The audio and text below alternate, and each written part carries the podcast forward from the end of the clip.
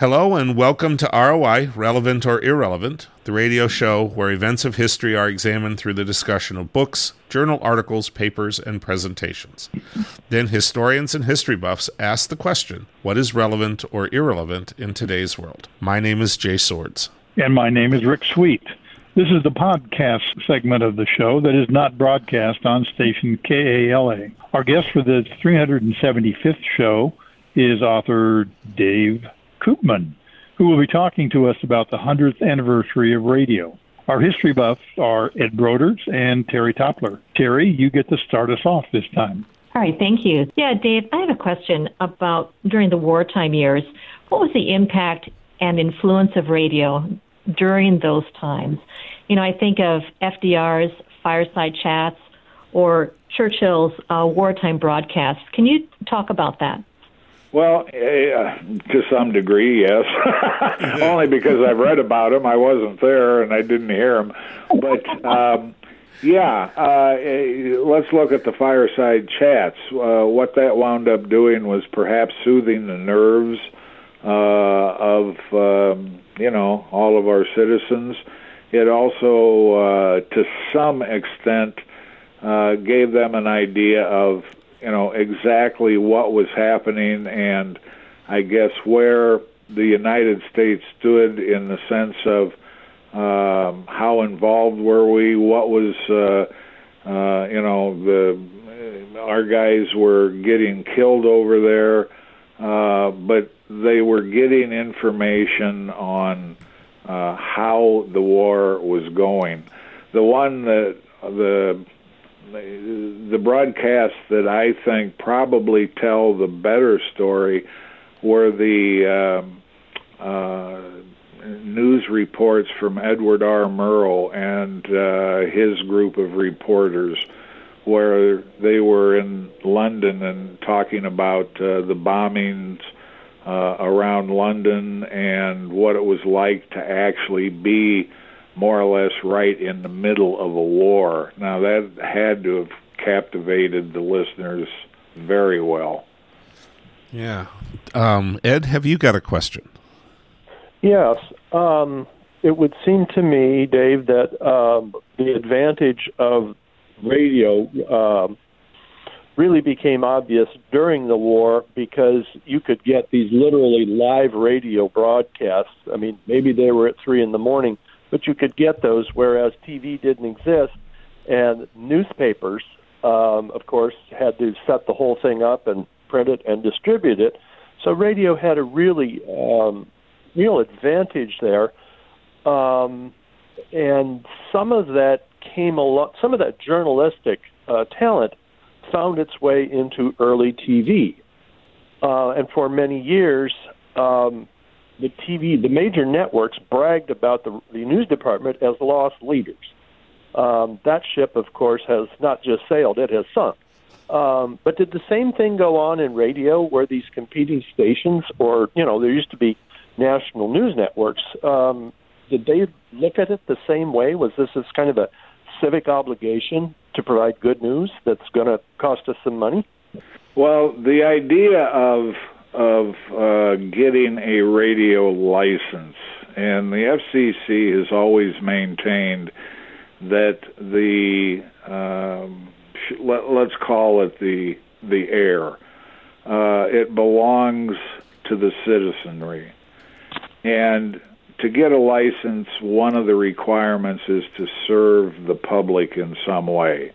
Well, obviously, news does that, and I can speak from um, when I did my history of the old KSTT radio, and uh, you know we're going back. Uh, uh, Fred Epstein bought the station in 1955, and I was interviewing him in about 19, uh, must have been about uh, early 80s, somewhere in there but one thing he always said was that, uh, yes, news in one sense didn't pay for itself because you had salaries, you had equipment, you had time involved in going out and getting the stories, or maybe even sending people let's say to Des Moines or to Springfield or to wherever.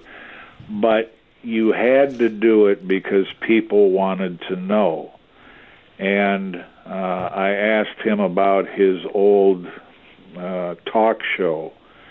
And he said, Well, he said, the thing is, people want to know not necessarily uh, some of the news from the national sense, but they wanted to know what the siren uh, or where the siren went down the street or uh, what was going on at the city council meeting so that they could get the potholes in the road in front of their house repaired.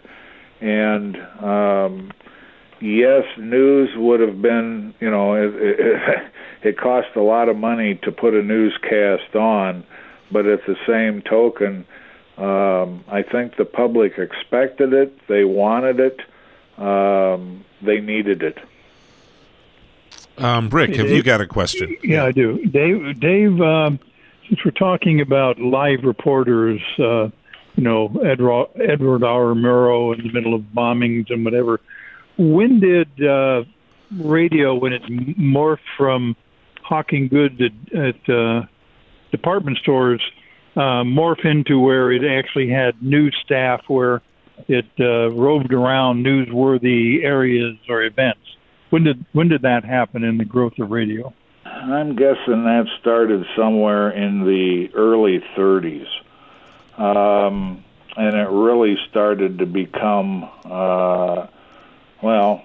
Um, it really grew in the years prior to the war, and then you know, of course, during the war, and then after the war.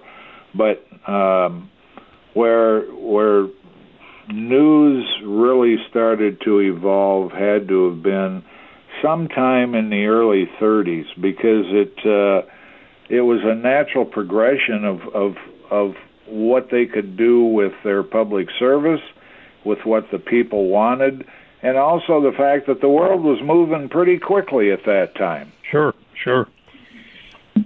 Um, Dave, I have kind of two questions, and they're not related to each other, but I'm hoping that that maybe one is uh, is shorter than the other and will Okay. justify.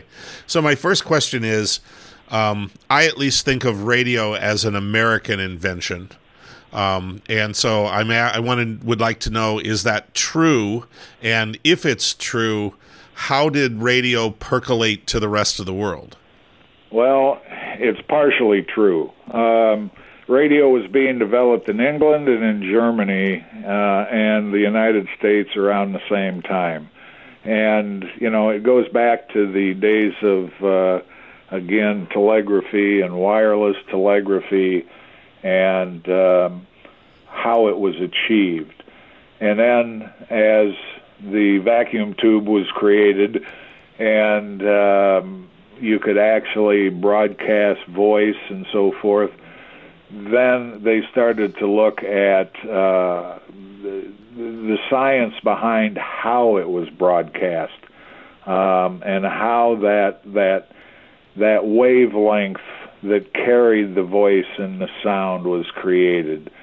So yes, it was. I would guess it was.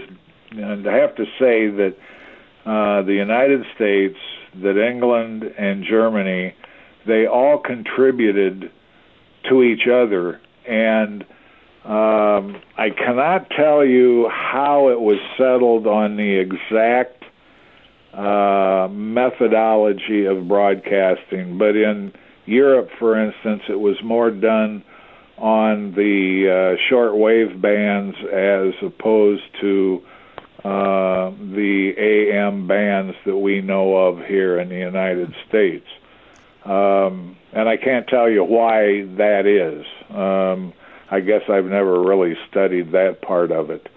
Um, but when FM came about, um, there they they both seem to gravitate to the exact same science of the FM signal, and uh, that happened at the same time uh, for all three, uh, you know, all three countries that were working pretty much hard on it.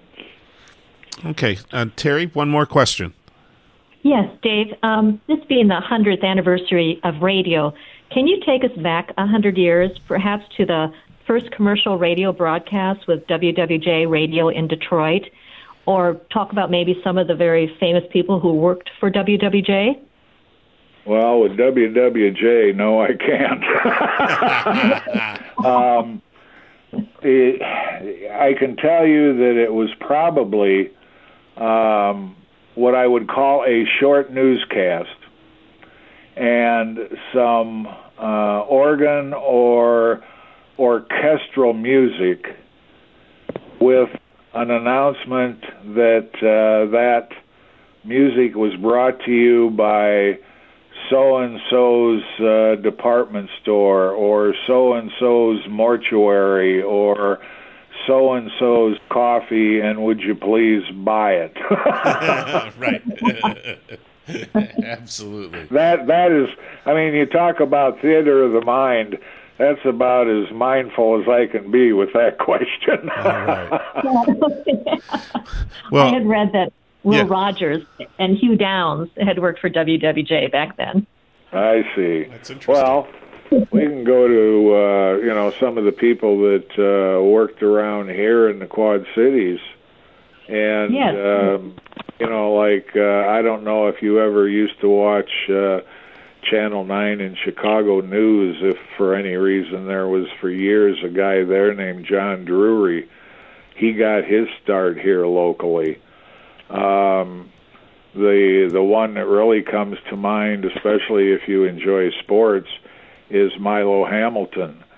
Uh, Milo was a sports broadcaster right out of the University of Iowa at WQUA then went to KSTT, then went to St. Louis, then went to Chicago, and uh, then wound up in um, where was it in Texas with uh, uh, broadcasting for a number of years the ball games uh, of oh boy was it the Houston Astros sure. I think so but um, oh Jess Marlow for instance uh, the very first uh, he was a newsman on Channel 4 back in the days when they really only had uh, one good newscast a night on Channel 4. And uh, Jess was at Channel 4 for, I think, uh, two or three years. And he wound up out in Los Angeles, and he was the top NBC local newsman out there. Another one was um, Oh boy, and now the names. Um, let me think. Uh, it's not coming to me. But he was the first real newsman on KSTT back in 1948. He then left for about a year and came back as the general manager. Then wound up going again, out gravitating out to Los Angeles, and uh, he was. Uh, the top CBS and later the top ABC local newsman on the air out there. Um, you had some very good names of of um, big time people. Of course, we can bring it even newer than that to uh, Spike O'Dell for sure. crying out I was loud. thinking about that too. Sure. Um, the guy, uh, you know, spun records on KSTT and KIIK FM and winds up uh, WGN and uh, was the number one top rated announcer in Chicago for a number of years, especially in the morning slot. And uh, of course, he's retired now and living down in Tennessee and loving it. Well, good for him. Well, we would like to thank our guest for this 375th show, author Dave Koopman. We've been talking about the 100th anniversary of radio.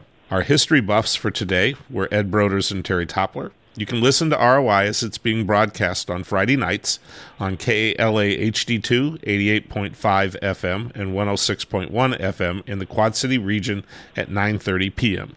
You can also listen to the show as it's being broadcast on tunein.com. Put KALA HD2 in the search box and look for ROI.